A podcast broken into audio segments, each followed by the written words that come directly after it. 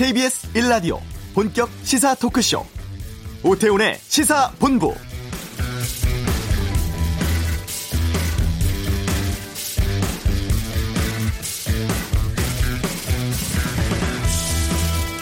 어제 산업안전보건법 개정안에 국회 통과는 고 김영균 씨의 어머니인 김미숙 씨의 역할이 무척 컸습니다. 또 다른 김영균이 다시는 나오는 일이 없어야 한다며 여러 차례 국회를 찾아서 법안 처리를 간곡히 호소하셨는데요. 이 법의 핵심은 원청업체에 무거운 법적 책임을 부여해서 죽음의 외주화를 막겠다는 것입니다. 위험한 작업의 사내 도급이나 하도급을 금지하고 산업 재해에 대한 사업 처벌 수위도 강화하는 내용을 담고 있는데요. 올 마지막 국회 본회의가 빈손으로 끝나지는 않아서 그나마 다행입니다. 오태훈의 시사본부 이른바 양심적 병역 거부자를 대상으로 한 대체 복무의 정부안이 확정됐습니다. 잠시 후 이슈에서 알아보겠습니다. 현재 정치 현안에 대한 비평과 전망 정두원의 시사점에서 살펴보고 내외신 기자와 함께하는 와치독은 2018년의 언론 이슈를 돌아보겠습니다. K9 자주포 폭발 사고로 전신 화상을 입은 이찬호 병장 기억하십니까? 2부 초대석에서 만나보겠습니다. KBS 라디오 오태훈의 시사본부 지금 시작합니다.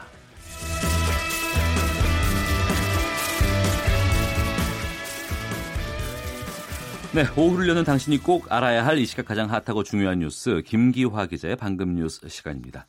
KBS 보도국의 김기화 기자 어서 오십시오. 안녕하세요. 지난달에 산업지수 발표가 됐고 생산 투자가 다시 하락세로 들어섰네요. 그렇습니다. 통계청이 발표한 11월 전 산업 생산 지수가 106.5로 10월에 비해서 0.7% 하락했습니다. 한 달 전에 0.8% 반등에 성공했다고 그때 말씀드린 적이 있어요. 네. 여기서 말씀드린 적이 있는데 다시 하락세로 전환이 된 겁니다. 한 달 만에. 이 생산 지수 하락은요, 아무래도 이 반도체의 영향이 좀 컸습니다. 이 데이터 센터 업체들이 이 재고 조정하고 모바일 메모리 수요가 적어져가지고 반도체 생산이 10월에 비해서 5.2%나 줄어들었거든요. 네. 그래서 그게 이제 좀 반영이 많이 된 겁니다. 특히 이 주력인 이 스마트폰의 판매 부진에 따라서 통신 방송 장비 생산도 14% 넘게 줄어들었습니다. 투자도 줄었어요? 그렇습니다. 아까 말씀드린 대로 반도체 쪽이 좀 약해졌기 때문에 반도체 대, 제, 대기업들의 이 설비 증설이 마무리되고 이 10월에 투자 상승을 이끌었던 자동차 운송 장비도 하락세가 되면서 설비 투자가 5.1%나 감소했습니다. 올해 6월 7% 7.1% 감소 이후에 5개월 만에 가장 큰 감소 폭입니다. 그리고 이 동행지수 순환 변동치 그리고 선행지수 순환 변동치 이게 이제 현재와 미래의 경기 상황을 보여주는 경제 지수지 않습니까? 네. 이것도 나란히 0.2 포인트씩 하락했습니다. 이 두 지표는요 벌써 6개월째 동반 하락하고 있는데요. 어, 2004년 이후에 14년 만에 이렇게 하락하는 겁니다. 경기가 이렇게 하강 국면에 진입한 것이 아니냐 이런 우려도 나오고 있습니다. 네. 이른바 양심적 병역 거부자에 대한 대체 복무 정부안 확정됐어요. 소개해 네. 주시죠. 네, 먼저 국방부가 오늘 이 양심적 병역 거부 대체 복무제 어, 정부안을 확정해서 발표했는데요. 아, 가장 관심이 많았죠. 이 복무 기간 얼마나 할 것이냐였는데 어, 육군 병사 복무 기간의 두 배, 36개월로 확정됐습니다. 국방부는 이 뭐 공중 보건이 같은 다른 이 대체 복무들의 이 기간을 고려해서 이렇게 결정한 것이다. 그리고 이달 초에 이 현역 장병들과 이 대국민 여론조사에도 36개월을 선택한 답변이 가장 많았기 때문에 이런 결정을 내렸다고 설명했습니다. 그러니까 교정 시설에서 근무한다는 거죠? 그렇습니다. 복무기관은 교도소로 단일화했는데요. 36개월 동안 합숙하면서 어, 취사, 물품 보급 업무를 수행하게 됩니다. 법무부 관계자는 현재 이 병역 거부로 수감된 재소자들이 하고 있는 이 교도소 내 환자 수발 이런 문제 어, 이런 업무에 투입된다라고 말했는데요. 다만 이 향후에 이 제도가 좀 정착이 되면 복무 기간도 좀 다양화하고 복무 기간도 36개월에서 1년 범위로 조정할 수 있도록 하겠다고 밝혔습니다. 또 이 대체 복무 대상자를 또 판별을 해야겠죠. 이게 또 진짜 정말 양심적 병역 거부인지 아닌지 알아야 되니까요. 요런 이 심사위원회도 설치되는데요. 심사 과정에서 이 허위 서류를 내거나 거짓 진술을 하면은 최고 5년 이하의 징역형에 처하도록 했습니다.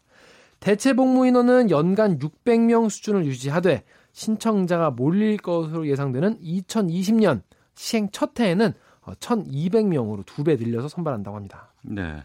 이 받아들이는 쪽에서는 어떤 반응 나오고 있어요? 어, 정부안 발표 직후에 어, 민변, 참여연대, 군인권센터가 어, 기자회견을 열고요. 어, 양심적 병역 거부자를 또다시 처벌하는 반인권적인 아니다라면서 강하게 반발했습니다. 너무 길다는 것이죠. 확정된 정부안은요 어, 내년 국회에 제출된 뒤에 이미 발의된 여러 의원들의 대체 복무안과 함께 논의되고 어, 확정될 것 같습니다. 네, 국방부 관계자 바로 잠시 뒤에 알아 연결해서 알아보도록 하겠습니다. 그리고 법원에서는 드루킹 댓글 조작 사건에 연루된 김경수 경남도지사의 1심 재판 마지막 재판 진행 중이죠. 그렇습니다. 10월 말에 첫 재판 시작했죠. 두 달 만에 어, 매주 이어진 공판 일정이 끝나는 건데요. 김 지사는 앞선 재판 출석 때와 마찬가지로 혐의를 계속 부인했고요. 혐의 핵심은 다 아시다시피 드루킹 일당의 댓글 조작을 지시 혹은 묵인했는지 여부인데요. 오늘 재판에서는 이 댓글 조작 프로그램인 킹크랩 개발자 우모 씨가 증인으로 출석해서 김 지사 앞에서 본인이 킹크랩을 시연했다라고 증언했습니다. 아, 김 지사 측은 계속 혐의를 부인해 왔고요. 아, 특검 측은 결심 공판에서 김 지사에 대한 구형 의견을 밝히게 됩니다. 아, 김 지사의 이 선고 공판은 다음 달 25일입니다. 아, 김 지사에 대해서도 비슷한 시기에 선고 공판 일정이 나올 것 같습니다. 네.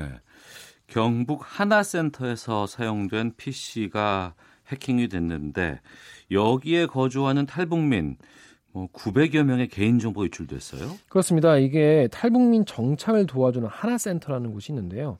이 직원이 업무용 PC로 메일을 열어보다가 악성 코드에 감염된 겁니다. 이게 원래는 이렇게 어, 개인정보 파일은 인터넷 연결할 수 없는 PC에 저장을 해야 되는데 예. 그 인터넷 연결되는 데 저장을 해가지고 이런 일이 난 건데요. 이번에 유출된 정보는 탈북민의 이름, 생년월일 그리고 주소가 어, 유출된 것 됐습니다. 이거는 근데 파일에 아무도 설정해야 되고 연결을 안 된 PC에만 있어야 되는데 그걸 안 지켜서 이런 일이 또 난 겁니다. 해킹 누가 했는지 확인됐어요? 요거 아직 확인되지 않고 있고요. 통일부는 이 해킹 사실을 확인한 뒤에 경찰에 수사 의뢰를 했습니다. 그리고 어, 전국 어, 25개 하나센터에 어, 해킹 여부 그리고 개인정보 관리 긴급 점검을 했는데 아, 추가 피해는 없는 것으로 확인됐습니다. 통일부는 어제부터 이 개인정보가 유출된 탈북민에게 개별적으로 통지하고 있고요. 경북 하나센터에 피해 접수처를 운영하고 있다고 합니다. 네. 날씨가 오늘 급격하게 추워졌습니다. 네. 독감 환자가 많이 늘고 있다면서요. 그렇습니다. 이게 지난달 중순에 인플루엔자 유행주의보가 발령된 이후에 독감 환자가 크게 늘었습니다. 아, 질병관리본부는 지난 한 주 동안 병원을 찾은 외래 환자 1000명 중에 71명이 독감 환자였다고 밝혔는데요. 네. 이게 엄청 많은 숫자라고 해요. 음. 이게 지난해 독감 환자 수 최고 기록인 20, 그러니까 72명, 한 명 모자란 근접한 수치인데요. 그만큼 많아진 것이죠. 게다가 1년 전과 비교했을 때 시기적으로 2주나 더 빨라졌습니다. 연령별로는 13살에서 어, 18세, 가 가장 독감 환자가 많았고요. 그 네. 다음은 네. 7세에서 12세의 어린이들이 두 번째로 발생 빈도가 높았습니다. 학생들 어린이가 많이 걸리는 이유가 뭐 나온 게 있어요? 어, 아무래도 이 학교를 다니고 학원을 다니고 이런 집단 생활을 많이 하기 때문에 음. 어, 유행이 좀 많이 번진 것으로 분석됩니다. 그래서 질병관리본부는요 지금이라도 늦지 않았으니까 독감 확산 막기 위해서 이 예방 접종을 좀 해달라고 당부했는데요. 올해부터 독감 예방 접종 무료 대상자가 생후 6개월에서 12살 어린이까지 확대가 됐으니까 가서 맞으면 되고요. 만 65세 이상의 노인도 가까운 보건소에서 무료 예방 접종이 가능합니다. 네. 저희 시사본부의 첫 코너가 방금 뉴스입니다. 김기화 기자 2018년 한해 어, 빠짐없이 꾸준히 나와주셔서 정말 감사드리고요. 네. 다음 주 초는 연말 연시 특집이 있어서 저희가 새해에 다음 주 수요일에 뵙도록 하겠습니다. 아, 시청자 여러분들 굉장히 아쉬워하시겠네요. 청취자. 아, 예, 청취자 여러분들 아쉬워하시겠네요. 네. 한 살 더 먹으면 어떻게 돼요? 어, 하나 더 먹으면은 아홉 수입니다. 아홉 수. 서른아홉 살입니다. 열심히 예, 하겠습니다. 예, 김기화 기자였습니다. 고맙습니다. 한 해 동안 고생하셨습니다. 네, 이어서 교통정보센터 윤여은 씨 연결하겠습니다. 네, 추운 날씨 속에 고장난 차 소식이 잇따르고 있습니다. 강변북로 구리 쪽 가양대교에서 난지나들목 사이 1차로에 고장난 차가 있어 일대 지나기 어렵고요. 올림픽대로 공항 쪽은 한강대교 부근 5차로에 고장난 차가 서 있어서 뒤쪽으로 서행되고 있습니다. 분당 수서로 청담대교 쪽은 수서에서 탄천일교 사이 2차로에 고장난 차가 있어 복정부터 여파 받고 있습니다. 강남 순환로 성산 쪽은 봉천터널 안 1차로에 낙하물이 있습니다. 있으니까 미리 차로 변경하시는 게 좋겠습니다. 경부고속도로 부산 쪽은 수원 부근 5차로에서 고장난 차 처리 중이라 4km 정체고요. 이후 입장 부근 3, 4차로에도 장애물이 있어 주의가 필요해 보입니다. 서울 외곽순환고속도로 일산에서 판교 쪽 자유로 4차로에 고장난 화물차가 서 있고요. 영동고속도로 강릉 쪽은 서창분기점 부근 3차로와 갓길에 고장난 트레일러가 있어서 2km가량 밀립니다. KBS 교통정보센터였습니다.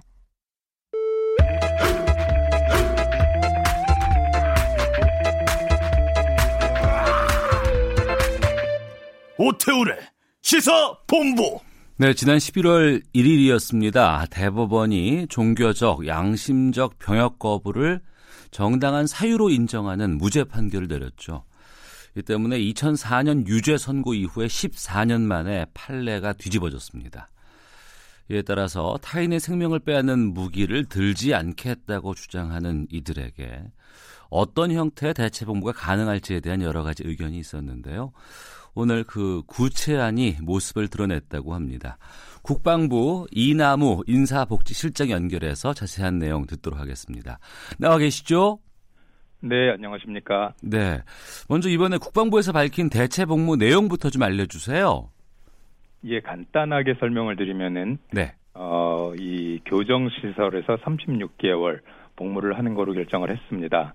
다만 추후에 제도가 정착되고 어, 상황 변화가 있을 경우에는 복무 분야나 복무 기관을 융통성 있게 조정할 수 있도록 그렇게 법률안을 마련을 했습니다. 큰 틀에서 보면 교정 시설에서 36개월 근무하는 거네요. 네, 그렇습니다. 어.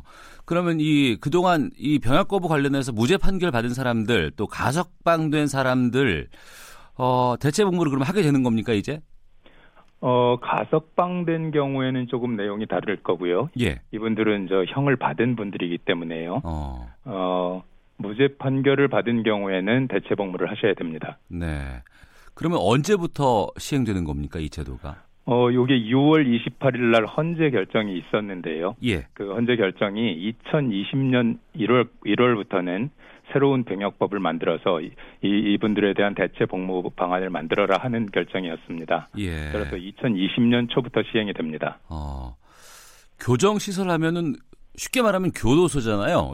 교도소, 구치소 등입니다. 네. 예. 구체적으로 여기서 어떤 일을 하게 됩니까?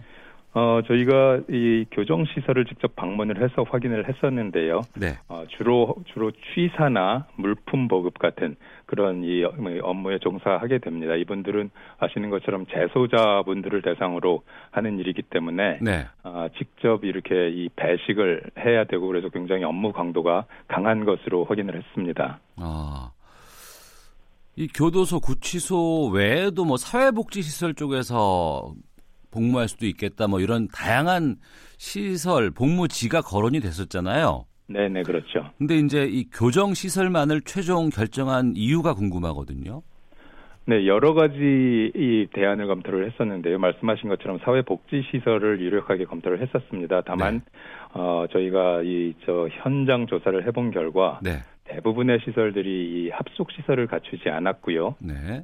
또 기관이나 분야에 따라서 복무 강도 편차가 굉장히 심했습니다. 그래서 저희가 기본적으로 이, 이 대체 복무 이 방안을 찾을 때 방안을 고려할 때 생각했던 기준들이 어, 현역병 이상의 복무 강도를 갖춰야 된다. 그리고 이 형평성 차원에서 현역병처럼 이 합숙 근무를 해야 된다 하는 두 가지 조건을 기준으로 했었습니다. 네. 그러다 보니까 이 사회복지시설 같은 경우는 그런 기준에서 좀 합당하지 않다고 판단을 해서 제외가 됐었습니다. 네. 어, 또 하나 소방시설도 고려를 했었는데요. 이, 이 부분에는 현재 의무 소방원이 근무를 하고 있다 하는 점 네. 그리고 복무 강도 면에 있어서 이 교도소 보다는 좀 덜 할 수 있다 하는 점 때문에 저희가 이 배제했습니다. 네. 그러니까 어디서 근무하고 얼마나 근무하느냐 이게 핵심 아니겠습니까? 그렇습니다. 네. 이 결정할 때 공초회 같은 것들도 많이 거치 그 거치셨다면서요? 아, 그렇습니다. 저희가 6월 28일 헌재 결정 이후에 네. 어, 기본적으로는 정부 내에서 국방부, 법무부, 병무청 이 이, 이 추진단을 구성을 했고요. 예. 어, 그 거기서 주 기본적인 안을 만들고 또 이 관계 관계 분야 전문가로 음. 이 자문위원회를 구성해서 상시 자문을 했습니다. 네. 그러면서 어, 공청회도 2회에 걸쳐서 시행을 했고요. 기타 기타 좌담회나 여러 가지 의견 수렴을 거쳤습니다. 네. 36개월로 정한 이유도 좀 알려주시겠어요? 어, 저희로서는 기본적으로 이, 이, 이 대체복무제가 이 병역기 피해 수단으로 악용되는 수준이 되어서는 안 되겠다 네. 하는 하는 기준이 첫 번째 있었고요. 두 번째는 그럼에도 불구하고 이 병역 이행의 형평성을 유지하는 수준이어야 한다 어. 하는 두 가지 기준으로 판단을 했습니다. 다른 대체 복무들이 있습니다. 현역의 근무를 대신해서 하는 대체 복무들이 예를 들자면은 공익법무관이나 공중보건이나 네. 뭐 전문 연구 요원이나 이런 분들이 있는데요. 이분들의 복무 기간이 36개월입니다. 어. 그래서 그, 그 정도 기준으로 36개월을 선정하게 됐습니다. 예. 최종 안이 36개월로 정해졌지만 그 전에 논의됐던 또 다른 안도 있었습니까? 국제기구 권고가 27, 어, 그러니까 이 현역병, 현역 복무기간의 1.5배를 넘어서는 안 된다 하는 권고가 있었습니다. 그래서 27개월과 36개월이 가장, 어, 이, 주된, 어, 이 대상이었습니다. 네. 지금 육군이 18개월 근무합니까? 육군이 현재는 18개월이 아닌데요. 예. 지금 어 복무기간 단축 중에 있어서 어. 어 그게 완료 단축이 완료되면 18개월을 근무하게 됩니다. 해군이나 공군 쪽은 어떤가요? 해군은 그 단축이 완료되면은 20개월, 네. 공군은 22개월이 됩니다. 아, 그렇군요. 네. 그럼 36개월은 그 뭐 육해 공군과 비교해서도 일정 정도의 그 시간을 더 추가할 수밖에 없는 입장이 되겠군요. 그렇습니다. 네. 어, 방금도 말씀하셨습니다만 육군이 지금은 아니지만 점차 18개월로 줄어든다고 말씀하셨잖아요. 네. 현역병들의 복무 기간이 점진적으로 주는 것을 감안해서 대체 복무 기간도 줄 가능성이 있습니까? 어 지금은 그 가능성을 생각하고 있지는 않은데요. 네. 어 병역법에는 현역병도 그렇고 사회복무도 그렇고 기본적인 복무 기간에다가 이 상황 변화 등에 따라서 네. 조정할 수 있는 여지를 마련을 해뒀습니다. 그래서 어, 초기에는 36개월로 시, 행을 하는 거로 저희는 판단을 하고 있고요. 예. 이런 상황 변화나 이런 이런 거이 게 있을 경우에는 필요할 때 어, 일부 조정할 수 있도록 현재 이 법에도 만들 저이 규정을 마련을 해놨습니다. 네. 일부 종교인들 같은 경우에 집총 거부를 이유로 이제 대체 복무를 계속 요구하고 있는 거 아니겠습니까? 네, 근데 이제 우리가 복무를 마치고 나면 예비군 민방위까지 다 또 가잖아요. 네, 네. 예비군 훈련을 거부하는 사람도 있는 것으로 알고 있는데 이 사람들은 어떻게 되나요? 예, 예비군 훈련 어 지금도 지금도 헌재에 계류돼 있는 어, 이 사건이 있는 것으로 알고 있는데요. 네. 예비군 훈련 거부자를 위한 대체복무 방안도 마련을 했습니다. 아, 예. 예, 이, 이 대체복무에는 네. 현역을 마친 후에 예비군 훈련을 받, 받는 대상이 대상 중에 네. 이 양심 이런 이런 그 대체 복무를 선택하는 사람도 가능하고 또 처음부터 대체 복무로 대체 복무로 어, 마친 사람의 경우에도 현역의 예비군 복무에 상응하는 그런 예비 그 그런 기간에 어, 복무 의무가 부과가 됩니다. 네. 그 입대할 때 처음 받는 기본 교육 같은 거 있지 않습니까? 네. 이런 건 어떻게 되나요? 기본 교육은 기본적으로 어, 법, 어, 법무부에서 그 시행을 하게 됩니다. 다만 어, 이분들이 이 집총을 거부하는 분들이기 때문에 네. 군사 훈련을 하는 것은 아니고요. 음. 그 복무할 분야에 필요한 기초 교육을 받게 될 겁니다. 네. 자, 국방부 이나무 인사복지실장과 함께 대체 복무 제도에 대해서 좀 말씀을 나누고 있습니다. 여호와의 증인 신도들이 이제 집총 거부로 해서 이 대체 복무 계속 요구가 있었기도 했는데 네. 종교적인 이유 말고 다른 사유로도 이 대체 복무 신청이 가능합니까? 어, 우리나라의 경우는 아직까지 어, 이그 종교적인 사유에 의한 네. 그, 이 입영 집총 거부가 대다수였습니다. 다만 이 평화주의자랄까 이런 신념에 의한 병역 거부의 사례도 네. 있었습니다. 그런 음. 경우에도 어, 지금 가능하도록 그렇게 이 법안을 마련을 했습니다. 네. 그 우리나라의 경우 그분들 그런 분 그런 사례가 아주 많지는 않습니다만 네. 어, 법안에서는 어, 그 그분들을 위한 규정도 마련이 돼 있습니다. 네. 이 가장 많은 분들이 이 부분을 아마 궁금해 하실 것 같은데 정말 그 양심적인 종교적인 것에 의한 거부인지 아니면 네. 병역 기피를 난 군대 가기 싫어서 그냥 차라리 어, 교도소에서 근무하겠다라고 하는 사람들도 네. 있을 것 같기도 한데 이걸 어떻게 판별할 수 있는지를 좀 알려주시겠어요? 예, 저 이 독립적인 심사위원회가 구성이 됩니다. 네. 그래서 그 심사위원회를 통해서 이, 이분들의 경력, 아직까지의 그 활동 이런 것들을 중심으로 그 심사를 하게 되고요. 또 대면 면접을 통해서 그거를 확인을 확인을 하게 됩니다. 네. 아, 다만 말씀드리고 싶은 거는 36개월 교도소 근무라면은 그 네네. 근무 강도가 아까 말씀드린 것처럼 강- 상당히 이 강한 편인데요. 네. 병역 기피의 수단으로 이, 이, 이 방안을 선택할 분들은 그렇게 많지 않을 거라고 저희는 어. 생각을 하고 있습니다. 또 예. 또 기본적으로 말씀드린 것처럼 대체 대체 복무로 인정을 받으려면은 대체 네. 복무자로 인정을 받으려면은 그 이 엄격한 심사를 거치게 됩니다. 음. 과거에는 이 그냥 그 6주간의 훈련을 받고 나서 교도관으로도 가지 않았었습니까? 네, 네, 네. 지금도 어, 간 경비 사람들이 있습니까? 교도, 어, 그 경비 교도관이라는 제도였는데요. 그것도 아까 말씀드린 의무 소방관이나 뭐 이런 것 이런 것과 같은 대체 복무의 한 형태였는데요. 네 네. 지금은 지금은 어, 폐지됐습니다. 아 또- 그렇군요. 예, 또 그 제도와 다른 점은 네. 그, 그 경우에는 경비 교도이기 때문에 네. 사실 이 무기를 소지하고 근무를 하게 됩니다. 근데 아, 근데 예, 이분들은 그런 이 무기를 사용하거나 이런 이런 업무 업무는 어, 종사하지 않기 때문에 그런 어, 업무의 성격은 어, 그 경비교도 어, 복무했던 것과는 완전히 다른 형태가 될, 될 예정입니다. 알겠습니다.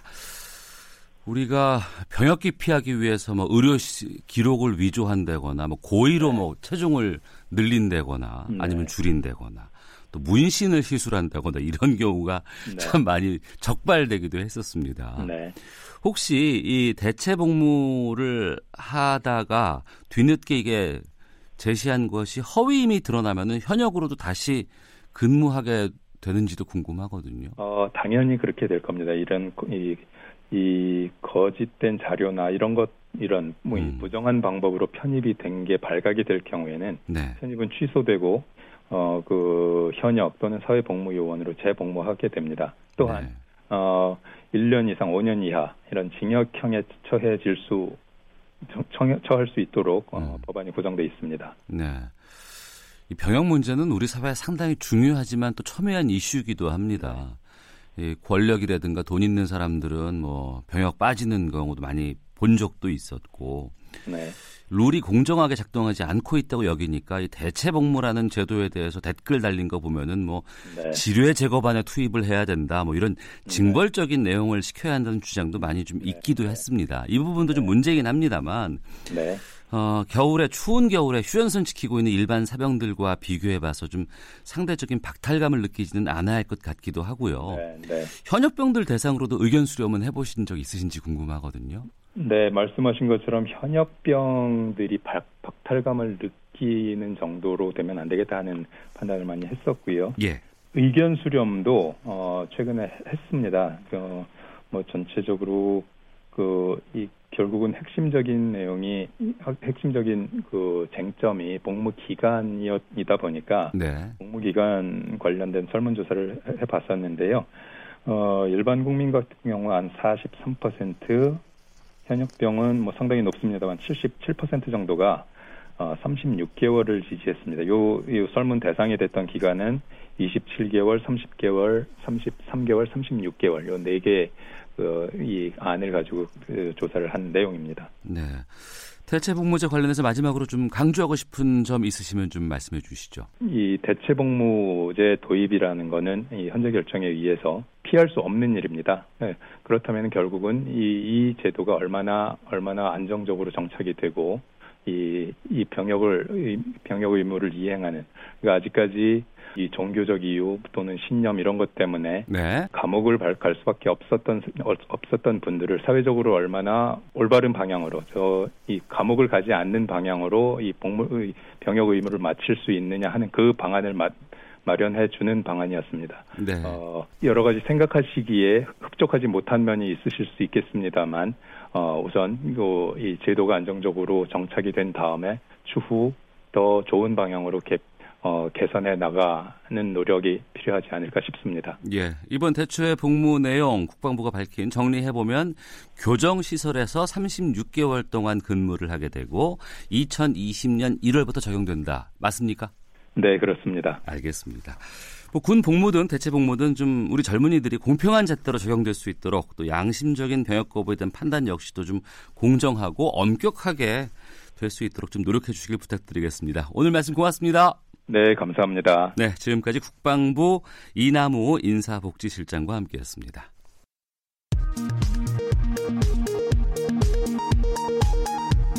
헤드라인 뉴스입니다.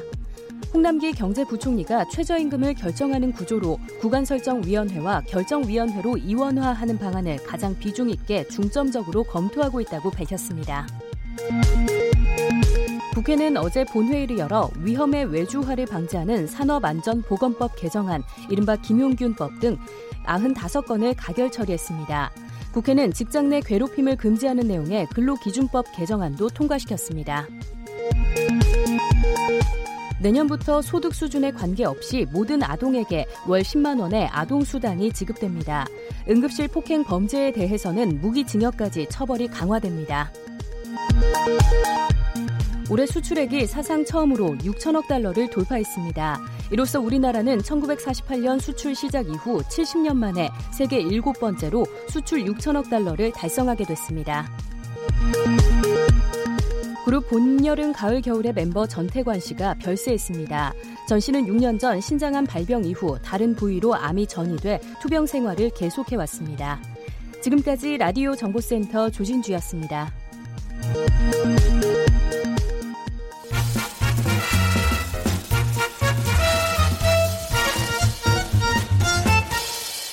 오태훈의 시사본부 네, 12시 47분 지나고 있습니다. 한 주간에 있었던 정치 이슈들의 이면 꿰뚫어보고 예측해보는 흥미진진한 정두원의 시사점, 시사점 시간입니다. 정두원 전 의원을 연결하겠습니다. 안녕하십니까? 네, 안녕하세요. 예. 어제 올해 마지막 본회의가 있었습니다. 어, 네. 빈손으로 끝내지 않을까 걱정도 했었는데 산업안전보건법 개정안 그 김용균법은 다행스럽게 합의가 됐어요. 네. 어떻게 보셨습니까? 예. 그나마 이제 여, 당이좀 양보를 해가지고. 예. 그, 소위 말해서 조국 민정수석, 어. 운영위 출석을 이제 대통령께서 나가라 하면서 이제 타결이 됐는데. 네. 유치원 3법은 그냥 패스트 트랙으로 결정된 거 좀 아쉽지만은 어쨌든 어, 이번 정기국회, 물론 정기국회는 아직 마지막 국회가 그래도 잘 처리돼서 다행이라고 생각합니다. 네. 이 김영균법 같은 경우에는 국민들의 관심도도 높고 그래서 쉽게 합의가 네. 되지 않을까 싶었는데 그럼에도 불구하고 계속 야당 쪽에서 뭔가 새로운 안을 제시를 한 거 아니겠습니까? 다른 것이라도? 거, 걸은 거죠. 예. 이제 운영이 개최 문제를. 어. 그러니까 이제 원래 야당은 정치 공세를 하는 게 또 주요 야당의 역할이고 예. 야당은 조금씩 이제 야당한테 양보하면서 음. 또 국회를 끌고 가는 책임이 있으니까요. 네. 뭐 그 정도면 그냥 저는 무난했다고 생각합니다. 무난했다. 네. 유치원 3법은 안 됐잖아요. 예. 근데 이제 유치원 3법에 대해서는 사실 민심은 네. 저기 자유한국당에 이제 유리하지는 않은 것 같지만은 네. 내용 보면은 또 자유한국당 주장도 이런 타당성 있는 부분이 있기 때문에 네. 좀 절충을 해야 된다고 저는 개인적으로 생각했는데 지난번에 말씀드렸지만은 네네. 이거는 그건 아쉽게 됐습니다. 음, 그러니까 합의가 안 된 대신에 패스트트랙 쪽으로 이제 바꿨는데. 예, 패스트트랙이 뭐 이름이 패스트트랙이지 330일 후에 확정되는 거니까 very slow track이나 마찬가지인데요. 예, 예. 그리고 예. 그 처벌은 또 1년 유예가 되기 때문에 뭐 2년 후에나 예. 처벌이 가능하다고 하지 않습니까? 예, 근데 하여간 이번 기회에 이제 여야가 그래도 뭔가 이렇게 타협하고 조정하는 그런 모습을 보여주는 것만 해도 저는 다행이라고 생각하는데요. 네. 네. 최장 331일이라고는 합니다만 뭐 상임이라든가 뭐 이런 쪽에서 조정이 된다 그러면 그 안에도 뭔가 물론이죠. 접점이 나올 수도 있죠. 아니 지금 당장 보니까 네. 그 이제 채용비리 국정조사 하잖아요. 예, 예. 이제 위원장 맡고 있는 최 누구냐 의원이 최 위원장이 걸었더라고요. 유치원사법을 통과 안 하면 이 국정 조사도 안 하겠다. 어. 이제 여당에서 또 이제 걸고 나와가지고 예. 비추가 주목되네요. 예. 그 어제 마지막 본 회의가 있었습니다만 한국당 의원들이 일부가 본회의 불참하고 김성태 의원도 포함되어 있는 것 같은데 베트남행을 택했다고 하는데 이 부분은 어떻게 보세요? 베트남에 뭐 급한 일이 있나 보죠? 글쎄요, 저도 뭐 지금 본회의 마지막 본회의보다 더 중요한 일은 뭐가 있을까요? 그러니까요. 그러니까 이제 맨날 이렇게 욕 먹으면서도 왜 계속 되풀이 하는지 모르겠어요. 음. 그러니까 참 국회의원들 이제 물론 힘들고 네. 그러니까 이제 국- 국회 끝나면 이제 여행 가서 좀 모처럼 또 재충전하고 그런 건 좋은데 네. 본인 돈으로 가면 또 그나마 또 뭐 다행인데 음. 그것도 공금으로 갔을 거 아니에요? 운영 예산으로 간다는 뭐 얘기도 나오더군요, 예, 보도가. 그것 때문에 맨날 국회의원들 욕 먹는 거죠. 어. 자, 그런가 하면 임종석 실장 또 조국 민정수석이 어, 오는 31일 운영위에 출석하기로 했습니다. 네. 어, 문 대통령의 지시라고 하는데 이 여기에 대해서는 어떻게 평가를 하세요? 저는 이제 이 문제가 지금 전국에 이제 현안이 돼 있잖아요. 네. 근데 이제 청와대는 미꾸라지 한 마리가 이제 결국 흐르고 있다는 거 아니에요? 음. 그러니까 이제 잘못이 없다는 얘기인데, 네. 근데 온갖 의혹이 제기되고 그러니까 오히려 국회 나가서 떳떳하게 음. 해명하고 설득하고 그러는 게 더 좋지 않아요? 그러니까 네. 이제 국민들은 그렇게 생각할 거예요. 그러니까 대통령께서 이제 명분이 이제 없다 생각해서 그러셨는지 음. 그렇게 나와서 이제 해명을 해라 했는데 저는 정면으로 이렇게 하는 게 좀 당당하게 보이고 잘했다고 생각하는데요. 네. 그 일반 국민들이 궁금해하는 게 민정수석이 국회에 나간 적이 거의 없다는 얘기를 많이 들었어요. 왜 그런 겁니까? 글쎄 말이나 저는 그런 제도도 왜 생겼는지 모르겠는데 네. 관행처럼 됐는데 사실 또 꼭 안 나오는 건 아니고 어. 옛날 대통령 민정수석 시절에 두 번이나 국회 나와서 뭐 또 지령 같다고 그랬다 그러더라고요. 아. 그러니까 뭐 조국 수석은 뭐 진짜 뭐별딴 세상 사람도 아니고 국회 나와서 설명 못할 이유가 없죠. 네. 근데 이번 지시가 있기 전에는 그 보도를 통해서 나온 거는 검찰에 현재 고발된 상태라서 나 출석하는 것이 적절하지 않다는 이야기가 계속 있었거든요. 그게 뭔가 구차스럽게 느껴지지 않아요? 어. 그러니까 의혹은 제기되고 예, 예. 그럼 뭐 검찰에 나와서 얘기할 거뭐 여기 와서 얘기하면 되는 거지 뭐 그 검찰에 가서 은밀히 뭐 얘기하겠다는 얘기 이렇게 더 되냐고요. 하여간 하여간 그렇게 나와서 당당하게 밝히는 게 잘했다고 생각합니다. 네. 31일 이제 운영위에서 출석해서 이제 터- 청와대 특감반 의혹에 대한 뭐 여러 가지 난타전이 예상이 되기도 합니다. 이 네. 특감반 의혹의 실체 끝에 가면 어느 정도로 결정이 될까요? 그러니까 이제 이게 MB 정부 때 민간인 사찰 사건이 있었고 박근혜 정부 때 정인의 문건 사건이 있었고 네. 비슷한 시기에 이제 일어난 건데 그때도 다 본질은 덮어두고 얼버무리면서 지나갔거든요. 네네. 근데 이번 경우도 이제 사실 여부는 저도 모르겠죠. 그렇지만 많은 의혹이 제기되고 있으니까 만약에 철저히 스스로 검증해서 네. 사실 여부를 밝혀서 잘못된 부분이 있으면 과감하게 자르고 또 국민께 사과하고 지나가는 게 좋지. 음. 이전 정부처럼 그냥 적당히 해서 얼버무리고 넘어가면 나중에 더 더 큰 화를 부르거든요. 네. 그래서 전체를 밟지 않았으면 좋겠는데 이전 정부처럼 가는 것 같아서 좀 걱정이 됩니다. 예. 31일의 출석이 뭐 분수령에는 변화가 될 것으로 보세요? 그렇게 해서 공방하는 거는 별로 분진은 안 되고요. 정치 공방이니까 예. 이슈만 키우는 거가 될, 될 테고요. 음. 결국 이제 검찰에서 어떻게 대응하냐고 문제인데 검찰에서 진짜 제대로 대응을 하느냐 또 네. 권력의 눈치를 보느냐 이제 거기 관건이 달렸겠죠. 네. 그 나경원 원내대표 취임 당시에 네. 정 의원께서 간단치 않은 사람이다 이렇게 평가를 하셨는데 이번에 보면 유치원 3법 처리 안 하고 또 조국 수석을 또 국회로 불러냈어요. 네. 이러한 행보는 어떻게 평가를 하십니까? 뭐 잘하고 있는 거죠. 근데 아직은 이제 성급하고요. 예. 오히려 이제 그 대통령이 이제 결단을 내려서 이제 모양새가 갖추게 된 있는데 네. 결국은 이제 무슨 원내대표가 잘했기 때문에 그렇게 할 수도 있지만 하여간 초창기니까 좀 더 지켜봐야죠. 음. 앞으로 더 이제 많은 일들이 벌어질 텐데. 네. 네, 앞으로 저이 나경원 원내대표는 지난번에 얘기했듯이 영광의 자리에만 올라간 게 아니라 이제 시험대에 쓴 거거든요. 어. 그러니까 이제 내공이 얼마나 된지 국민들한테 이제 보여줄 기회가 온 거죠. 예. 현재 형국을 보면 지금 올해를 뭐 돌아보면 자유한국당이 국정 운영의 주도권을 좀 쥐고 막판에 네. 어, 나머지 사당을 좀 뒤흔드는 모습까지 도 보이고 있는 것 같습니다. 뭐 그렇게까지 너, 무 제가 했나요? 네. 그 내년 국회에서 자유한국당의 역할은 어떻게 될까요? 이제 총선이 또 다가오니까 네.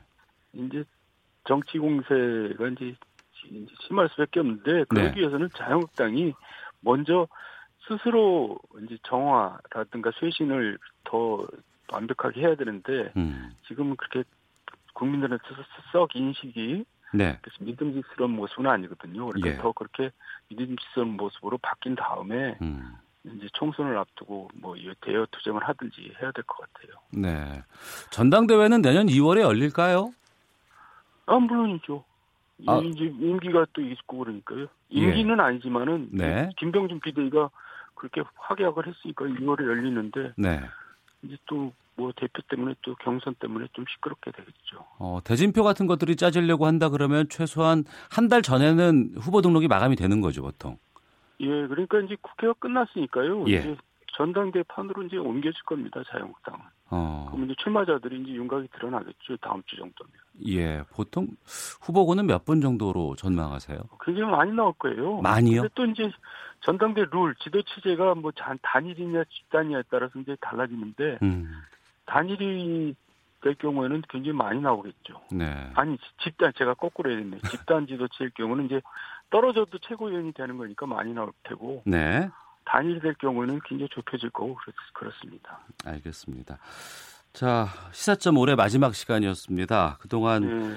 정말 판세 날카롭게 분석해 주셔서 많은 분들께서 예, 관심도 가져주시고 댓글도 많이 아이고. 달아주셨는데 네. 청취자분들께 한마디 해주신다면요. 네, 애청해 주셔서 감사드리고요. 예. 내년도에도 그렇게 썩 여러 가지가 편치 않을 전망인데 어. 그래도 작은 행복이라도 붙들고 편안하게 다들 잘 이겨냈으면 좋겠습니다. 예. 개인 사업도 계속 내년에 또 하셔야 되잖아요. 예, 맞습니다. 이거 큰일 났습니다. 셔터맨이라고 직접 말씀하시던데. 예, 한번 놀러 오세요. 아, 그러겠습니다. 알겠습니다. 네. 아, 한 해 동안 고마웠습니다. 오늘 말씀 여기까지 듣도록 하겠습니다. 고맙습니다. 네. 네, 지금까지 정두원 전 의원이었습니다. 1부 마치겠고요. 잠시 후 2부 와치독에서는 언론계에 유독 잔혹했던 2018년 한 해 되돌아보는 시간 갖겠습니다. 시사본부 초대석 어, 배우를 꿈꾸던 청년에서 작가로 돌아온 이찬호 병장과 함께 지난번에 못 나눴던 이야기 마저 나눠보겠습니다. 뉴스 들으시고 2부에서 뵙겠습니다.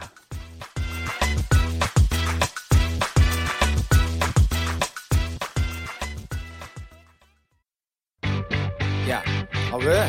점심시간에 뭐하냐? 자야지. 야, 그러지 말고 이거 한번 들어봐. 아, 뭔데? 지금 당장 라디오를 켜봐 나른한 오후 깨울 시사 토크쇼 모두가 즐길 수 있고 함께하는 시간 유쾌하고도 신나는 시사 토크쇼 오태훈의 시사본부. 네, 시사본부 금요일 2부에는 한 주간의 언론 보도를 분석하고 비평하는 정상근 알파고의 와치독 시간이 있습니다. 정상근 전 미디어오늘 기자, 자만 아메리카의 알파고 신하 씨 외신 기자 두 분 자리하셨습니다. 어서 오십시오. 네, 안녕하십니까. 예. 자, 와치독 올해 마지막 시간이라서 저희가 좀 세계 이슈를 선정을 해 보려 합니다. 올해는 보면은 취재 활동을 하다가 투옥되거나 사망한 언론인이 전 세계 각국에서 약 300명에 이른다고 하는데 더 많을 것 같은데요. 더 많을 것 같아요. 우리나라만으로도 200명 넘는데. 터키만으로도 우선 저희가 좀 파악해 본 건 이 정도 되는 것 같아요. 보니까 로힝야 사태라든가 까슈쿠지 피살 사건과 같이 언론 자유를 외치고 계속 하고 있다가 권위주의적인 대응을 하는 이런 국가들에 의해서 희생된 언론인들이 좀 많아진 것 같아요. 네, 뭐 그렇습니다. 이게 그 언론인 보호위원회라는 기구에서 낸 통계인데 네. 여기 자료를 보면 그 올 들어서 그러니까 2018년 1월부터 12월 1일까지 이 전 세계에 투옥된 언론인 수가 최소 251명이다. 어. 라고 하니까 이제 알파고 얘기처럼 더 있을 수도 있는 그런 상황이고요. 네. 이게 1990년에 처음으로 통계를 작성하기 시작했는데 옛, 좀 가만히 상식으로 보면은 옛날에 더 그런 일이 많았을 것 같은데 그렇죠. 오히려 어. 올해가 가장 많았다라고 어. 해요. 그러니까 이게 좀 의외인데 뭐 대체로 아직 뭐 권위주의적인 정권이 통치하고 있는 나라들에서 좀 이런 일이 많이 벌어지고 있는 것 같습니다. 예. 그러니까 뭐 대표적으로 뭐 터키 그리고 이제 뭐 중국, 음. 뭐 이집트에서 탄압받는 기자들의 수가 많았다고 하는데 어, 그 수가 일단 터키가 68명, 그 중국이 47명, 이집트가 25명 이렇게 집계가 됐다라고 하더라고요. 네. 이 대체로 씌워진 제목은 반국가죄라는 제목이었다는데 음. 이게 국가보안법 같은 법망으로 일종의 뭐 기자들을 올가맨 것으로 보입니다. 네. 그러니까 전에는 언론인들이 분쟁 지역이라든가 전쟁 지역, 재난 현장 이런 데 가서 위험한 현장에서 취재를 하다가 사고로 이제 숨지거나 목숨을 잃는 경우가 많았었는데 음. 최근에는 언론인들을 겨냥한 공격이라든가 테러 이것 때문에 어, 사상자가 상당히 많이 난 것이 좀 다른 부분 같아요. 아니 터키에서는 예를 들면 그 우리 정부가 예. 이름을 말하고 싶진 않지만 우리 정부 인사들이 네. 에, 그 시리아에 있는 테러 단체들한테 무기를 지원했다는 기사를 네. 그 신문 앞 앞묘지에다가 이렇게 실어주는 기자가 있었는데 음. 이제 그 사람도 똑같이 그 매국 너제 어, 매국죄라고 해야 되나 음. 반역죄로 그 기소가 됐어요. 네. 이제 다음엔 이제 재판을 받았다가 그때만 해도 아직 터키는 그렇게 너무나 힘든 나라가 아니었는데 음. 그러니까 불려놨거든요. 네네. 이제 불려놨는데 그 이제 기자가 재판사에서 나갈 때는 시민들이 와서 죽이려고 했어요. 어. 너는 이렇게 변호사들과 판사를 구매하고 나올 수 있지만 우리는 너를 안 가만두겠다. 음. 물론 다음에는 그, 그 비사를 하려고 하는 시민들 따져봤더니 또 정권이랑 관련된 시민단체의 회원이었다는 거 음. 밝혔는데 네. 이제 그 경찰에 의해서 아니면 검찰에 의해서 그것도 못한다면 길거리에 있는 자기 유권자들에 의해서 음. 언론사들, 언론인들을 이렇게 어마어마하게 통제하는 것이 최근의 트렌드예요. 네. 예전하고 좀 이런 차이도 있는 것 같아요. 그러니까 전쟁 전쟁 상황에서 그러니까 종군 기자들 같은 경우에는 이게 뭐 저쪽에 기자가 있는지 없는지 모르고 이제 무차별 사격하는 과정에서 그러니까 모르고 사망하는 경우가 굉장히 많았잖아요. 아니 근데, 스파이로 착각도 받잖아요. 뭐 근데 너 기자냐 그렇죠. 스파이냐? 근데 요새 같은 경우에는 아예 기자를 특정해서 예. 아, 저 사람을 죽여야겠다고 그러니까요. 생각하고 예, 이런 예. 일이 이제 많이 벌어지고 있다는 거죠. 어. 이번에 그 터키 이스탄불 주재 사우디 영사관에서 피살된 가스 규지 같은 경우에는 올해 인물로 선정이 됐었거든요. 타임지에서. 어. 아, 저는 솔직히 가시기 그 기자에 대해서 물론 돌아가신 분이니까 애도를 네. 가져야 되지만 근데 음. 한국 언론에서 거- 이렇게 좀 약간 언급 안 된 부분이 있어요. 이분이 원래 네. 예전 사우디 정권이란 친한 친구였고 음. 그러다 보니까 중동에 있는 어떠, 어떻게 보기에는 한국 입장으로 얘기할게요. 네. 한국 입장으로는 호감을 가질 수 없는 무장 음. 단체들을 응원해왔던 기자였어요. 가스 규지 자체도. 예, 예. 그 어. 기사들 보시면 쓰는 칼럼들 보시면 음. 근데 사우디에서는 정권 교체되면서 갑자기 판제재분 되신 거지 그렇게 너무나 판제재 기자라고 해서 사우디에 있는 레짐을 반체제 기자. 그렇죠. 아, 예. 반정부 기자라고 해서 사우디에 있는 그 제재를 음. 반박하진 않아요. 네. 알파오 기자도 터키 정부 언론 탄압 때문에 해직 기자 되셨었던 전력이 있죠. 뭐 개직 기자만이었으면 좋은데 뭐 협도 받고 협박도 받고, 받고, 뭐 어.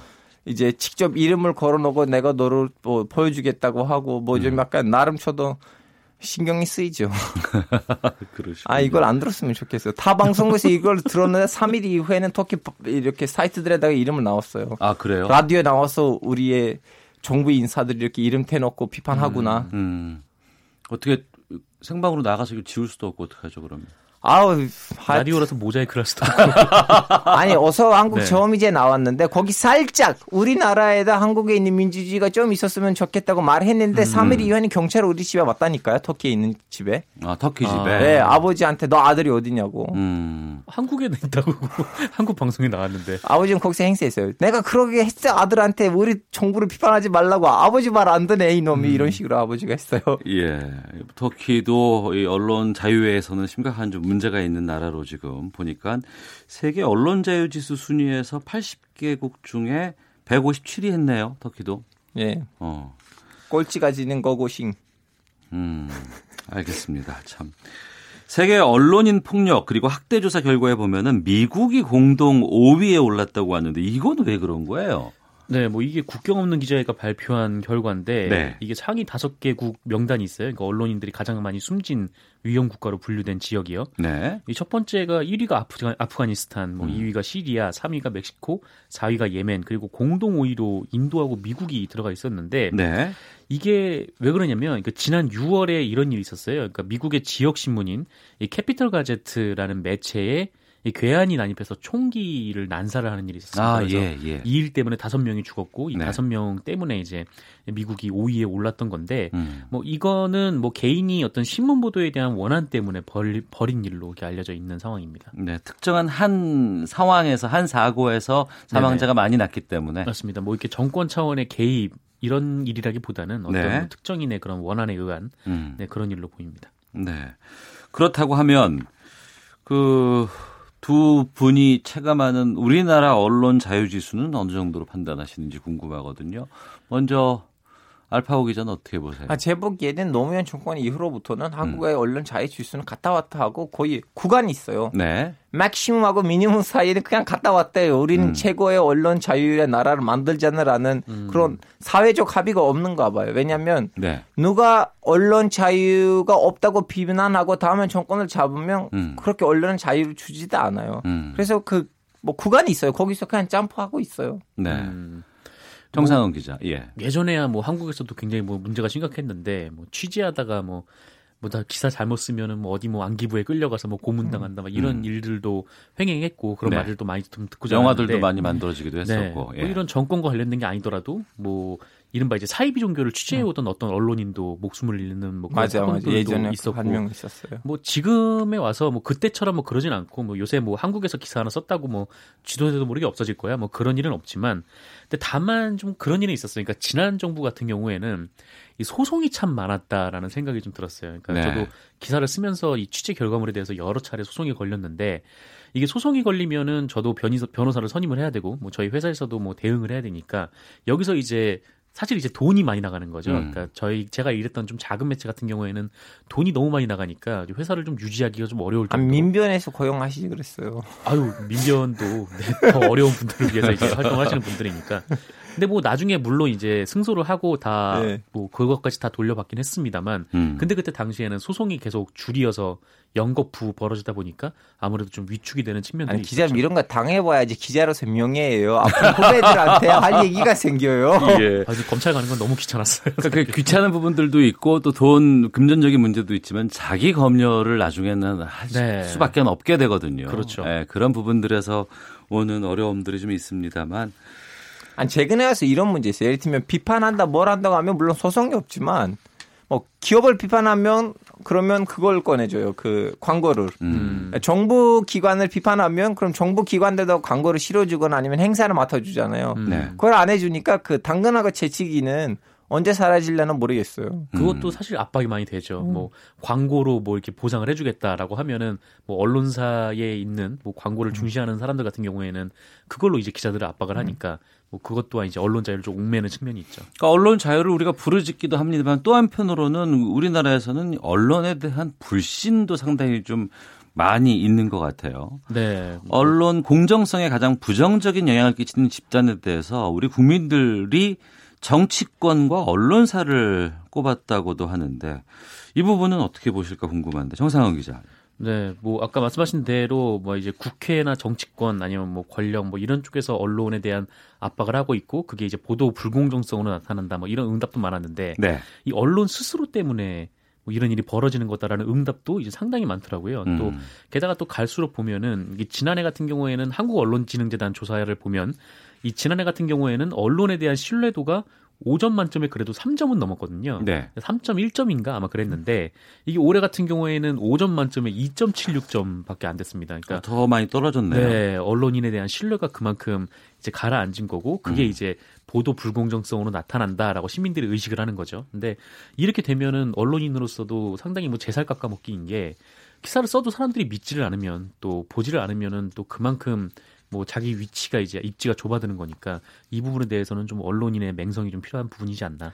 아, 그리고 네. 한국 언론 시장은 네. 이제 터키하고 미국이랑 비교, 비교를 하자면 예. 예, 예를 들면 터키에서도 그렇고 미국에서 그런데 좀 약간 언론 안에서의 경쟁의 시장이 있거든요. 근데 네네. 경쟁의 시장은 한국에도 있지만 한국은 기관별로 있거든요. 음. 예, 예. 이 언론사가 먼저 터뜨릴 거냐. 근데 터키하고 미국은 안 그렇거든요. 이름을 걸고 나와요. 음. 이름을 걸고 그렇죠. 나온다. 예를 들면 어 태훈의 시사본부라고 하잖아요. 예, 예.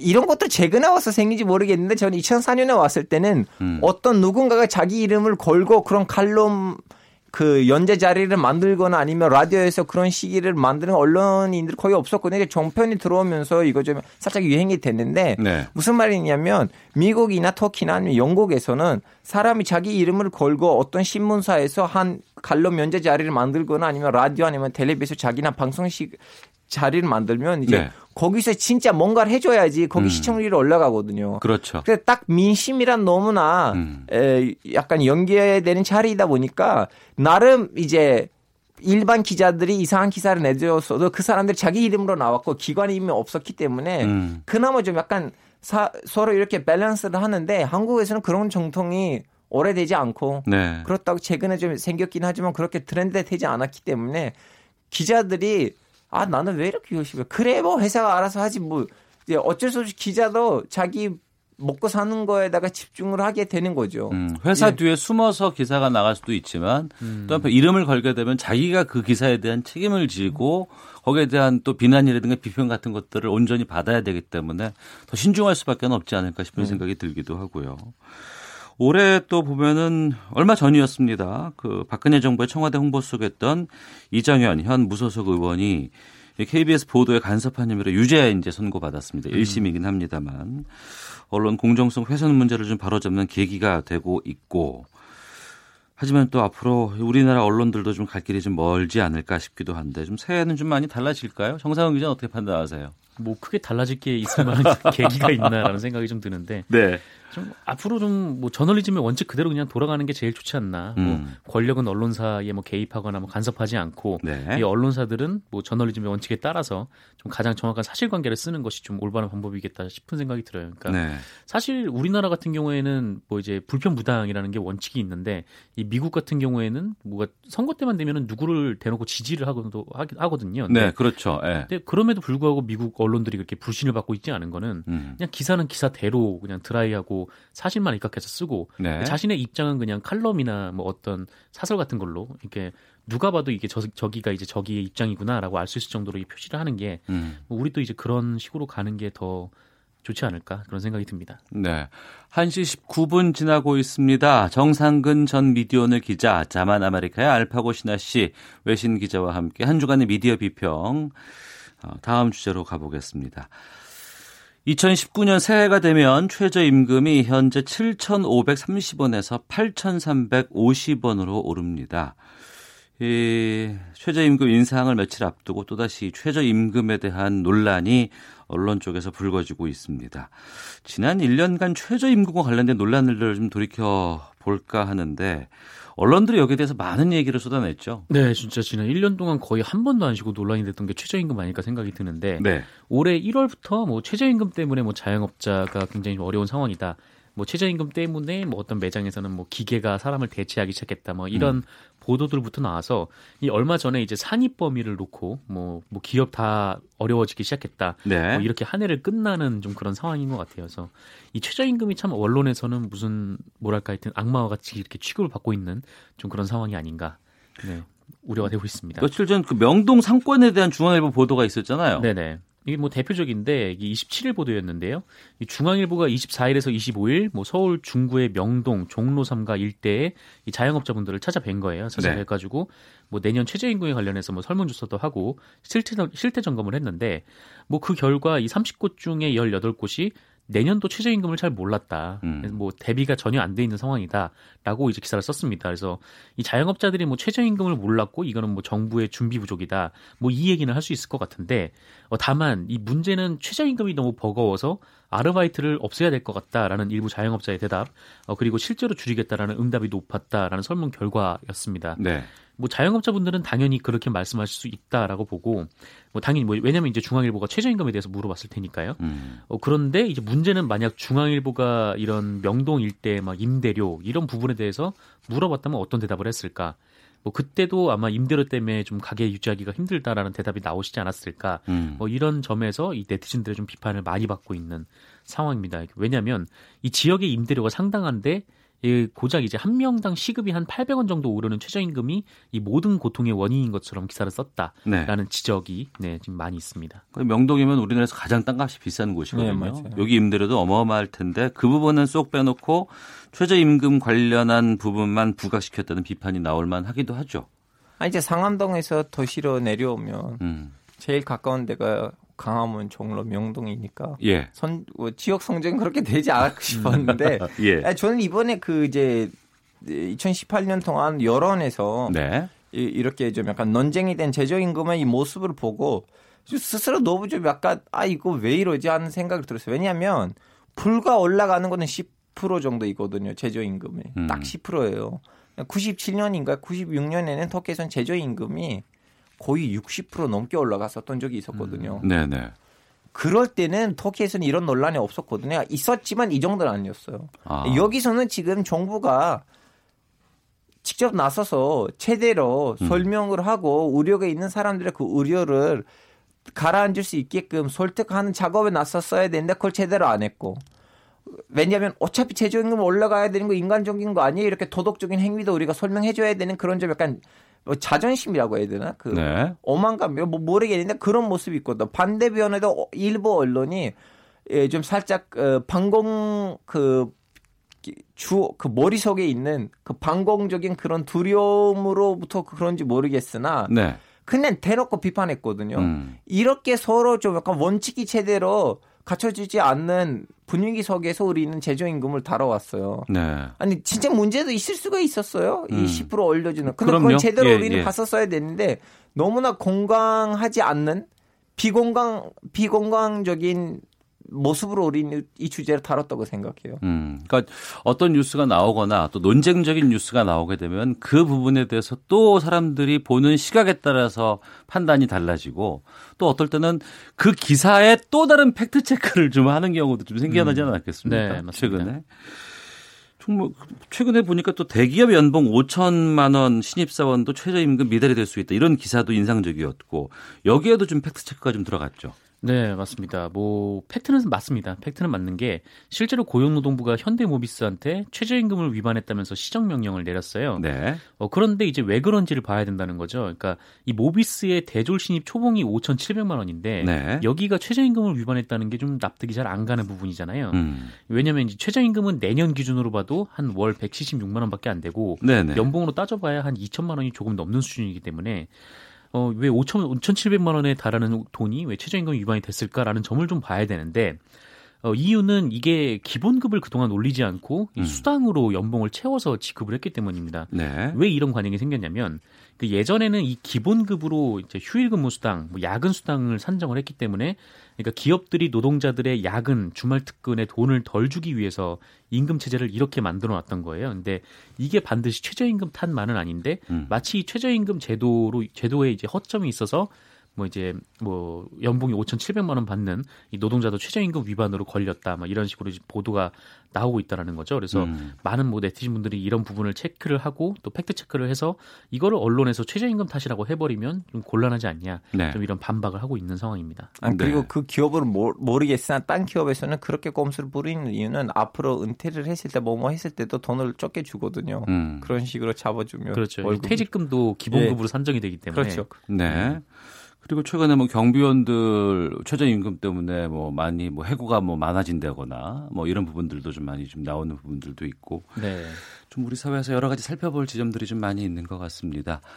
어, 테, 테크노님께서 최저임금이 얼마냐에만 함몰될 것이 아니라 각 소득 구간별로 얼마나 어떻게 바뀌는지 심층 취재하는 게 언론의 의무라고 봅니다. 라고 의견 주셨고요. 4847 뒷번호 쓰시는 분께선 자영업이 힘든 이유는 준비 없이 시작한 경영의 문제, 프랜차이즈 본사의 마진율, 건물주의 과도한 점포세가 더 큰 부담이지 인건비가 큰 부담은 아닙니다라는 의견도 보내주고 계십니다. 물론 자영업이 힘들기 때문에 인건비조차도 힘들어 하시는 부분도 많이 있다는 것도 아, 좀. 네. 말씀을 좀 드리도록 하겠습니다. 자, 2019년 새해 이제 얼마 남지 않았습니다. 두 분께서는 올 한 해 돌아다 돌아보면은 어떤 것들이 가장 기억에 남는지 궁금하기도 하거든요. 알파오 기자 어떠셨어요? 둘올다한 해. 비슷하지 않을까 싶어요. 어떤 게 거요? 있을까요? 이세가 생겼잖아요. 아, 맞다. 알파오 기자 그럼 지금 애가 어떻게 되죠? 11개월이에요. 10 1개월. 11개월. 예. 어. 그리고요. 정상은 기자는 저는 이제 6개월. 조금 육아. 힘들지 않으세요? 육아는 힘들지요. 음. 너무 힘들어요. 음. 근데 저보다 집사람 더 힘들 것 같아요. 네, 아. 맞아요. 그 말을 방송에서 확실히 하는 거 보면 저도 여기에 얹혀갑니다. 네. 알겠습니다. 아, 새로운 가족도 생기셨고 또 오늘 그 와치독은 마무리 시간입니다만 저희가 다음 주에 어, 2018년 12월 31일 연말 결산 특집에서 두 분과 함께 올 한 해를 다시 한번 돌아보는 시간 갖도록 하겠습니다.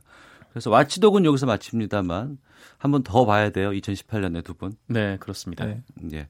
올 한 해 와치독 함께 해주셔서 고맙고 또 날카로운 비평 또 우리 알파오 기자 같은 경우에는 올해 또 좋은 일도 많이 있으신 것 같고 그러기를 바래요. 예, 방송으로도 많이 좀 유명해지신 것 같기도 하고 아, 중요한 거는 그냥 우리끼리 이렇게 친한 사람들끼리 만나고 떠드는 거는 저한테 중요한 거지. 뭐 무슨 유명해진다. 필요 알겠습니다. 없어요. 정사영 기자도 항상 좋은 일 많이 있으시길 바라겠고요. 네, 고맙습니다. 자, 12월 31일 날 뵙겠습니다. 두 분 말씀 고맙습니다. 예, 고맙습니다. 감사합니다. 헤드라인 뉴스입니다. 조명균 통일부 장관은 남북 감염병 협력의 일환으로 독감 치료제인 타미플루와 신속 진단 키트를 조만간 북측에 제공할 예정이라고 밝혔습니다. 기업 체감 경기가 2년 2개월 만에 가장 낮은 것으로 나타났습니다. 경제 심리 지수도 2년 4개월 만에 최저치로 떨어졌습니다. 정부의 공시가격 현실화 방침에 따라 주요 지역의 토지 공시지가가 2배 이상 뛸 전망입니다. 토지 공시지가가 급등하면 토지 소유자가 내는 보유세도 대폭 오를 것으로 보입니다. 인터넷에서 이칠 권리를 주창한 디지털 분야의 권위자 송명빈 마커그룹 대표가 직원을 상습적으로 폭행하고 협박한 혐의로 경찰 조사를 받고 있습니다. 독감 환자가 급증하고 있습니다. 연령별로는 13살에서 18살까지 독감 환자가 가장 많았고 7살에서 12살 사이의 발생 빈도가 다음으로 높았습니다. 지금까지 라디오 정보센터 조진주였습니다. 이어서 기상청의 송소진 씨입니다. 미세먼지와 날씨 정보입니다. 청명한 하늘만큼 공기도 깨끗한 상태입니다. 강하게 부는 찬바람에 먼지가 모두 날아가면서 현재 미세먼지 농도는 전국이 좋음에서 보통 단계를 보이고 있고요. 당분간은 청정한 대기 상태가 이어질 전망입니다. 매서운 세미 탄파가 기승을 부리고 있습니다. 오늘 아침이 올해 겨울 들어 가장 기온이 낮았고 한낮 기온은 서울 영하 4도, 광주 0도 등으로 어제보다는 1, 2도 정도 오를 전망이지만 그래도 대부분 영하권을 벗어나지 못해 종일 많이 춥겠습니다. 한편 추위 때문에 서해상에서 눈구름이 계속 만들어져 지금 충남과 전라도, 제주도 곳곳에는 대설특보가 발효 중입니다. 앞으로 제주도 산지와 울릉도 독도에는 최고 20cm, 전라도 서해안과 제주도에는 2에서 7cm, 충남과 전라도 내륙에는 1에서 3cm 정도의 눈이 더 내리겠습니다. 현재 서울의 기온은 영하 8.4도입니다. 미세먼지와 날씨 정보였습니다. 이어서 이 시각 교통 상황을 KBS 교통정보센터 윤여은 씨가 전해드립니다. 네, 추운 날씨 속에 고장난 차 소식이 이어지고 있습니다. 차량 관리에 조금 더 신경 써주셔야겠습니다. 올림픽대로 공항 쪽 한강대교 부근 5차로에 고장난 차가 있어서 성수대교부터 여파받고 있습니다. 강변북로 일산 쪽은 성수대교에서 동호대교 사이 2차로에 고장난 차가 있고요. 반대 구리 쪽은 마포에서 반포대교까지 서행되고 있습니다. 내부 순환도로 성수 분기점 쪽은 홍제램프에서 정릉터널까지 밀리는 가운데 홍제램프 에서 홍은램프 사이 2차로에 고장난 차가 있어서 뒤쪽으로 정체 더 심해졌습니다. 서울 외곽순환고속도로 일산에서 판교 쪽은 자유로 4차로에 고장난 화물차가 서 있고요. 이후로는 개항에서 장수, 반대쪽은 시흥에서 송내까지 밀립니다. 대구 부산고속도로 부산 쪽도 남천 터널 부근 2차로에 고장난 화물차가 있어 주의가 필요해 보입니다. 경부고속도로 서울 쪽은 수원과 판교 분기점, 또 달래내에서 반포까지 밀립니다. KBS 교통정보센터였습 니다. 있습니다. 대한민국 중심 채널 아, 지난 2017년이었습니다. K9 자주포 폭발 사고로 전신 화상을 입은 이찬호 병장 많이 기억하시죠? 저희 시사본부에서도 인터뷰를 했었는데요. 배우를 꿈꾸던 청년이 이제 또 작가가 돼서 화상 환자들을 위한 기부 활동을 시작한다고 합니다. 시사본부 초대석 오늘은 이찬호 씨와 함께 말씀을 나눠보겠습니다.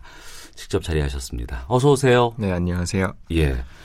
저희와 인터뷰한 게 지난 10월 25일이었습니다. 기억하시죠? 네, 네. 방송 이후에 반응 어땠어요?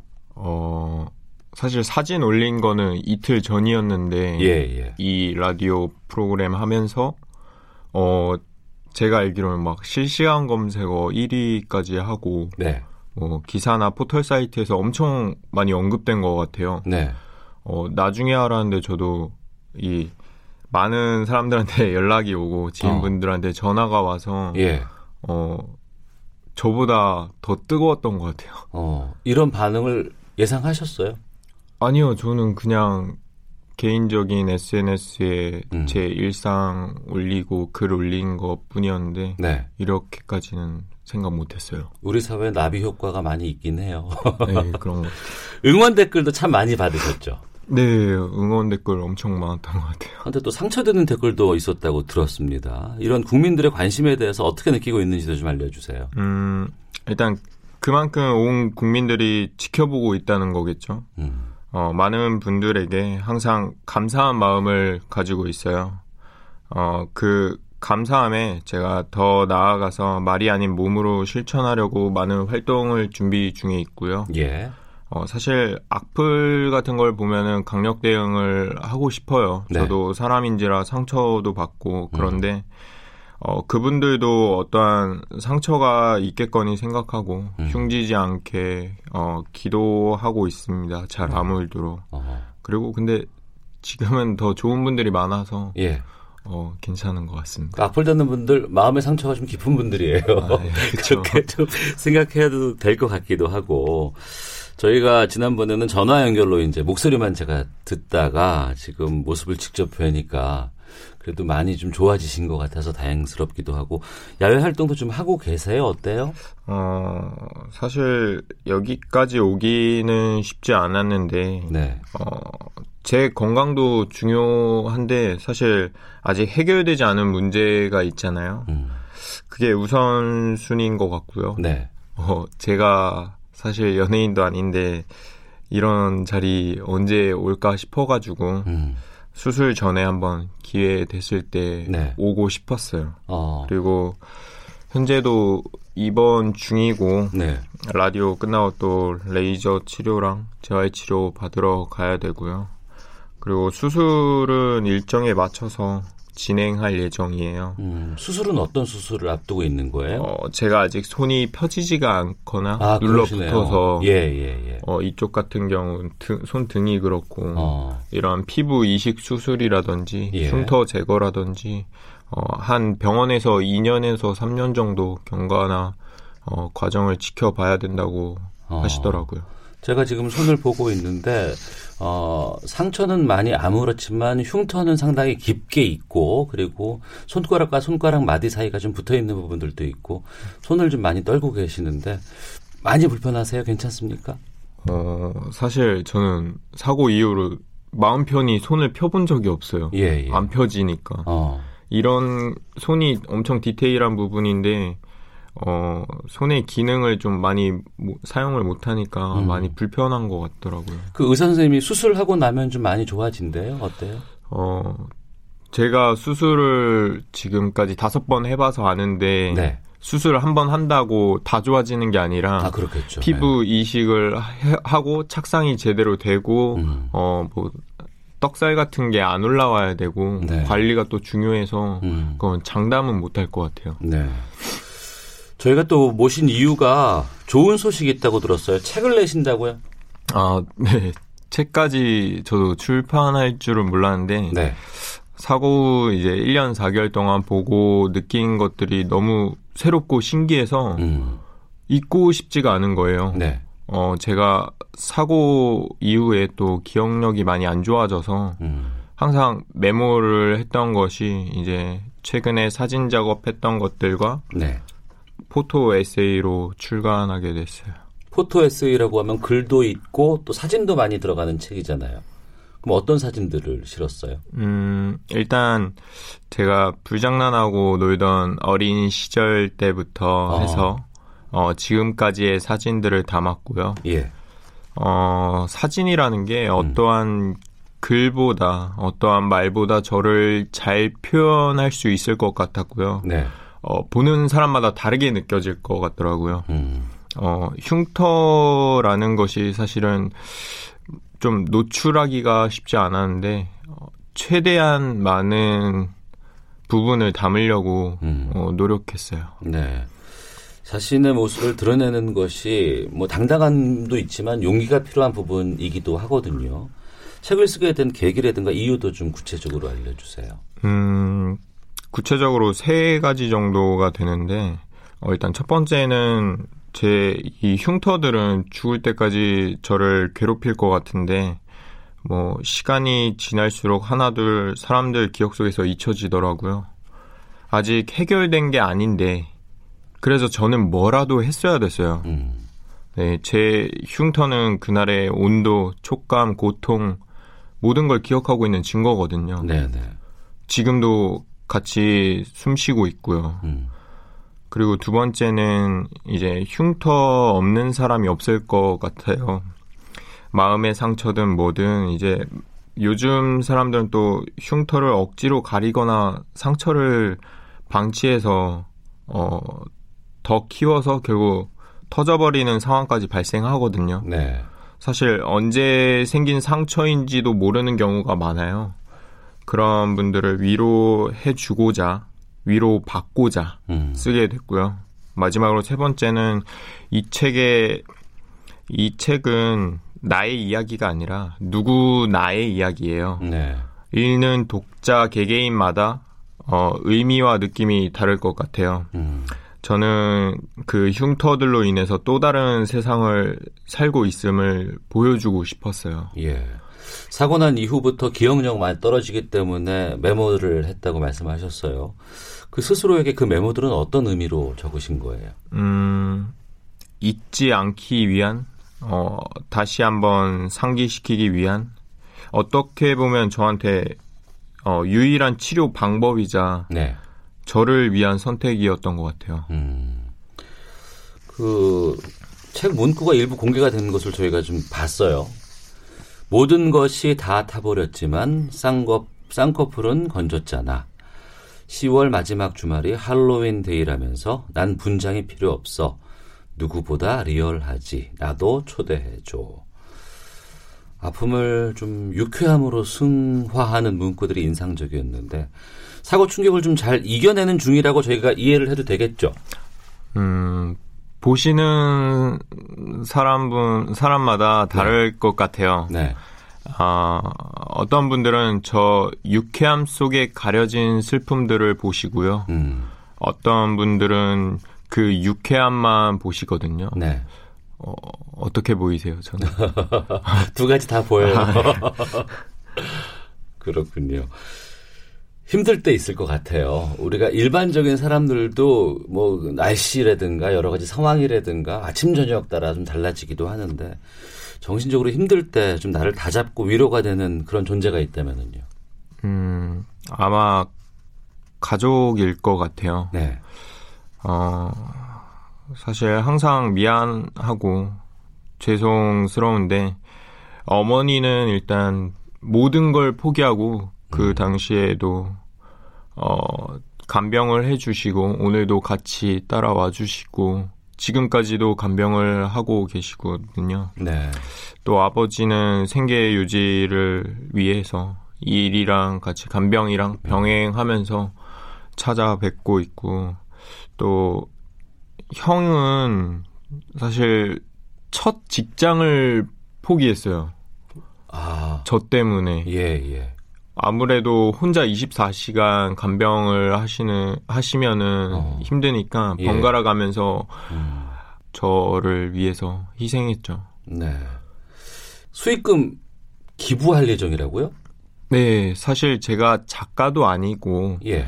제가 업이 아니기 때문에 사실 이 수익금을 어떻게 해야 할까 생각을 하다가 어, 제 통장에 들어오는 고려 100%, 100%를 네. 어, 이런 하나하나까지도 추운 겨울날 조금이나마 따뜻하게 보내시게끔 제 모든 수익금은 화상 환자나 장애인 또는 이제 소방관 분들을 위해서 쓸 거예요.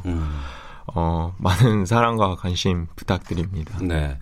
K9 자주포 폭발 사고로 전신 화상을 입은 이찬호 병장 기억하시죠? 저희 시사본부에서 계속 지금 말씀을 나누고 있는데요. 당시 인터뷰에서 한 번도 편하게 치료를 받은 적이 없다라는 말이 기억이 납니다. 어, 국가 유공자 지정을 받으셨죠? 네. 어, 치료비나 생활에 좀 달라진 점이 있으세요? 음, 현재 치료비는 보훈처에서 다 지원받고 있는 상태고요. 예. 그런데도 항상 불안하게 지내고 있어요.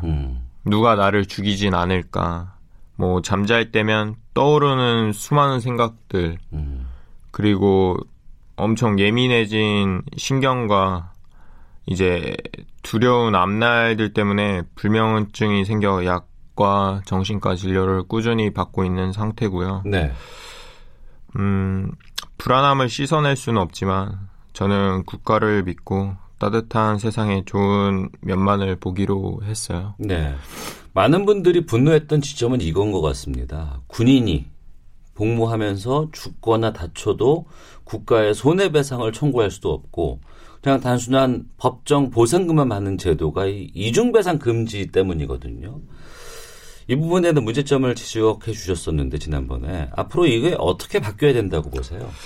음, 제가 알기로는 이게 1967년 국가배상법을 개정하면서 생긴 걸로 알고 있어요. 군인은 이제 금전적 보상을 못 받고 국가의 손해배상을 청구할 수 없는 걸로 알고 있는데 당시는 또 베트남 전쟁 어, 수행 중에 부상 또는 사망한 것을 모두 배상해주면은 너무 많은 재원이 들어갈 것이라는 우려 때문이었죠. 네. 어, 그동안 군인 등의 정당하게 보상받을 권리를 부당하게 제한하였으므로 이제 이중 배상 금지 조항은 삭제에 필요하다고 여겨지고 있는데도 네, 네. 그대로 있는 상태죠. 음. 앞으로 이제 어떻게 바뀌어야 될지는 누구나 알고 있는 것 같아요. 네. 국회에서 좀 나서서 이 법을 좀 바꿔야 되지 않을까 싶은 생각이 있고요. 또 그 부분을 계속해서 좀 저희가 좀 살펴보도록 하겠습니다. 또 하나 중요한 부분이 이 K9 자주포 사고의 원인을 왜 일어났는지를 좀 밝히고 책임을 묻는 것도 필요할 것 같은데 이 부분에 대해서도 좀 진전이 있습니까? 음, 아직 없는 걸로 알고 있습니다. 아직도 진행 중에 있는 상태고요. 예. 음, 화상 치료가 상당히 시간이 오래 걸리고 또 치료 받는 과정에서도 고통이 심한 걸로 알고 있습니다. 이 화상 장애 등급의 기준이라든가 비급여 문제 같은 것들도 좀 부족한 부분이 많을 것 같은데 여기에서 지금 내가 체험해 보면서 느꼈던 필요한 제도적인 보완점도 좀 알려주시죠. 음, 일단은 화상 환자는 어, 화상 환자의 성형 수술은 이제 일반인들의 성형 수술과는 다르게 이제 치료 목적으로 수술을 합니다. 네. 근데 어, 미용 목적으로 분류돼서 비용이 많이 들고 제품 또한 수입에 의존해서 상당한 비용을 어, 부담을 하고 있어요. 네. 어, 치료 후에는 또 사회 복귀라든지 어, 주위 시선과 환경이 되게 열악한 상황이고요. 이게 화상이라는 게 극한의 고통에 비해 너무 가볍게 여겨지는 것 같더라고요. 자, 사회로 복귀하기를 망설이고 있는 화상 환자들도 주변에서 많이 보셨을 것 같기도 하고, 어, 또 이분들에게 하고 싶은 말도 있을 것 같아요. 일단 저도 화상 환자지만 화상 환자 분들께 사실 어떠한 따뜻한 말들도 그들의 고통에 어, 비하면은 차갑게 느껴질 수도 있거든요. 어, 저도 당사자지만 저보다 더 힘든 분들도 많이 계세요. 그래서 사실 조심스러운 부분이 있고요. 어, 한마디 하자면은 추운 겨울 건조하지 않게 건강에 관리 유의하시라고 말씀드리고 싶어요. 어. 그리고 저를 많이 응원해 주시는 국민 여러분들께 어, 요즘 화재 사고가 많이 일어나고 있어요. 아침에 오는 길에도 제가 뉴스를 봤는데 어, 또 화재가 난 걸로 알고 있어요. 항상 조심하시고 안전하고 따뜻한 겨울이 됐으면 좋겠어요. 네. 2019년도엔 더 좋은 모습으로 찾아뵙겠습니다. 감사합니다. 그리고 마지막으로 밖에 어머니 계시잖아요. 네. 음, 이럴 때 오셨으니까 밖에 있는 어머니에게 끝으로 한 말씀 해 주시죠. 항상 옆에서 어, 간병해 주시는 거에 감사하고 사실 효도 한번 못 해보고 죽나 싶었거든요. 근데 이제는 효도를 어, 많이 할 거니까 어, 엄마도 이제 건강 유의해서 어, 열심히 가족끼리 화목하게 잘 살았으면 좋겠습니다. 어머니 훌륭한 아들 두셨어요.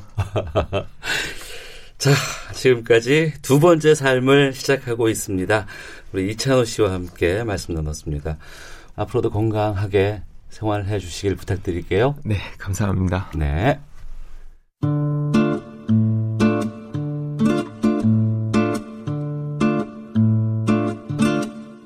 오태훈의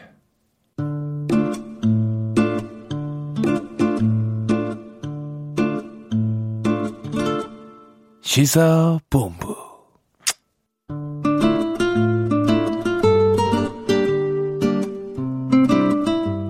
네, 이찬호 씨 인터뷰에 많은 분들이 응원의 글 보내주고 계십니다. 7294님, 이찬호 씨 힘내세요. 존경합니다. 9877님, 맞아요. 겉으로는 멀쩡해 보여도 상처 없는 사람 없답니다. 용기가 대단합니다. 꽃길만 걸으시길 응원할게요. 8672님, 국가의 명령에 따르다가 입은 상처는 국가가 끝까지 책임져야 합니다 라는 의견 주셨습니다.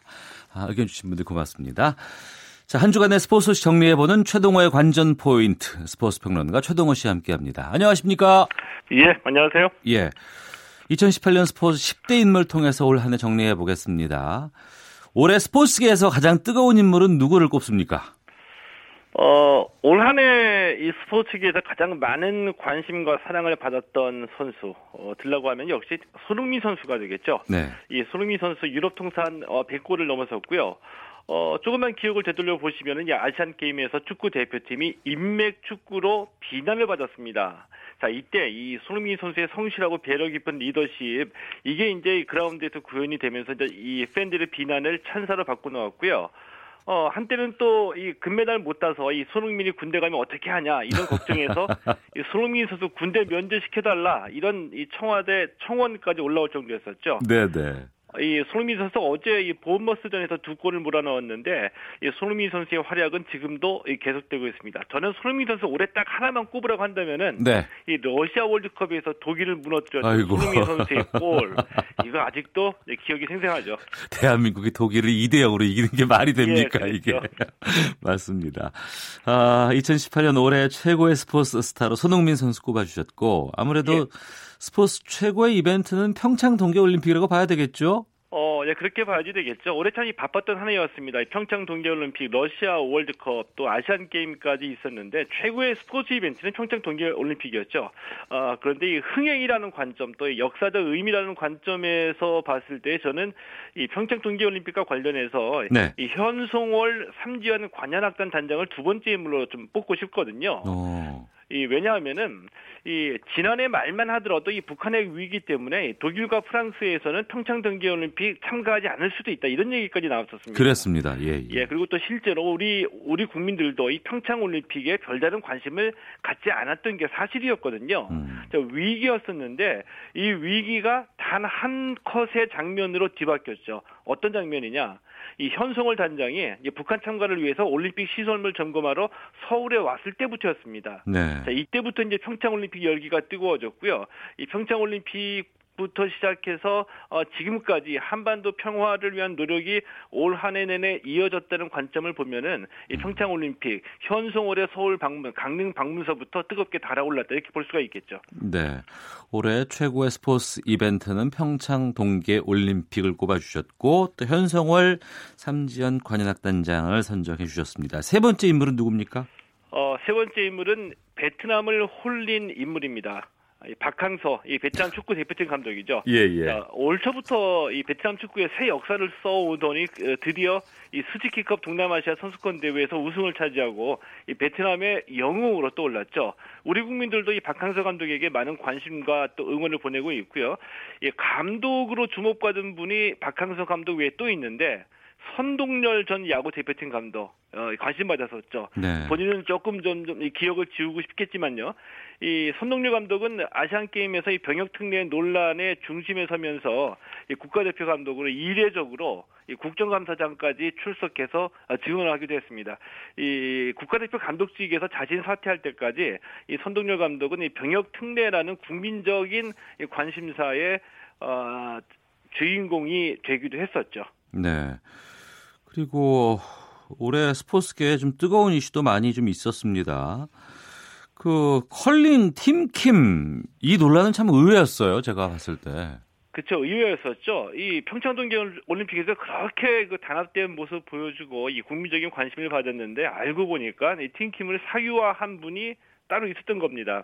자, 김경두 전 이 컬링 연맹 부회장인데 이 평창 동계 올림픽에서 이 컬링 연, 열풍을 몰고 왔던 이 팀킴이었는데 이 김경두 전 부회장의 일가가 이 팀킴을 사유화했다는 것이 이 선수들의 폭로로 공개가 됐습니다. 현재 문체부 감사가 종료가 됐고요. 예. 이번 달 말쯤에 문체부 감사 결과가 발표될 예정입니다. 네. 해외에서 활약하고 있는 우리 선수들 올해 어땠습니까? 누굴 선, 선정하실까요? 올해도 해외에서 우리 선수들의 활약이 이어졌는데 뭐첫 번째 선수라고 한다면 역시 류현진 선수 들 수 있겠죠. 자 올해 우리나라 선수로는 이 최초로 이 월드 시리즈에서 선발로 등판했고요. 올 시즌 마치고 FA 자격을 얻어서 과연 어느 팀을 선택할까 이제 관심을 모으기도 했는데 이 다저스의 이 qualifying offer 그러니까 1년짜리 계약을 받아들여서 어, 내년 한 시즌 더 다저스에서 뛰게 됐고요. 올해 성적하고 몸 상태를 보면은 내년이 더 기대가 되기도 합니다. 어, 그리고 올 초에 우리 모두를 깜짝 놀라게 했던 선수가 있었습니다. 이 정현 선수인데, 네. 이 테니스 정현 선수, 호주 오픈 4강에 오르면서 우리나라 선수로는 테니스에서 최초로 메이저 대회 4강을 기록했고요.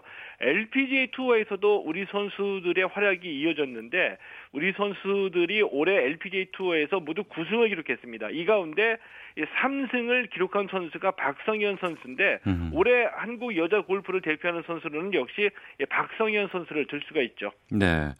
어, 남은 두 명도 짧게 좀 소개해 주시죠.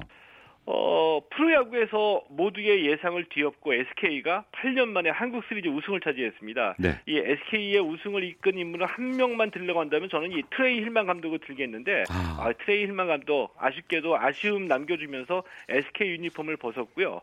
어, 이 프로축구에서는 황의조 선수 얘기를 안 할 수가 없거든요. 네. 이 아시안 게임에서 이제 인맥으로 선정됐다 이런 비난을 받기도 했는데 아, 실력을 증명하면서 아시안 게임에서 득점왕에 올랐습니다. 더 중요한 것은 이 아시안 게임 이후에 아시안 게임에서의 활약을 바탕으로 당당한 국가대표 에이스로 선정을 했죠.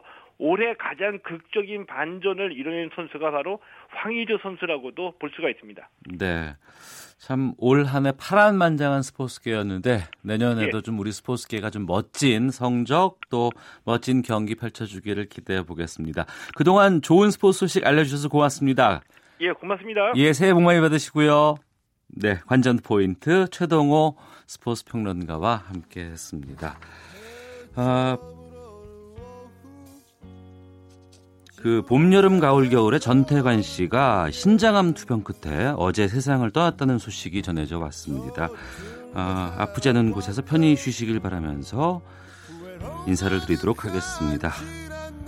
시사본부의 오태훈이었고요. 다음 주 월요일 12시 20분에 다시 인사를 드리겠습니다. 안녕히 계십시오.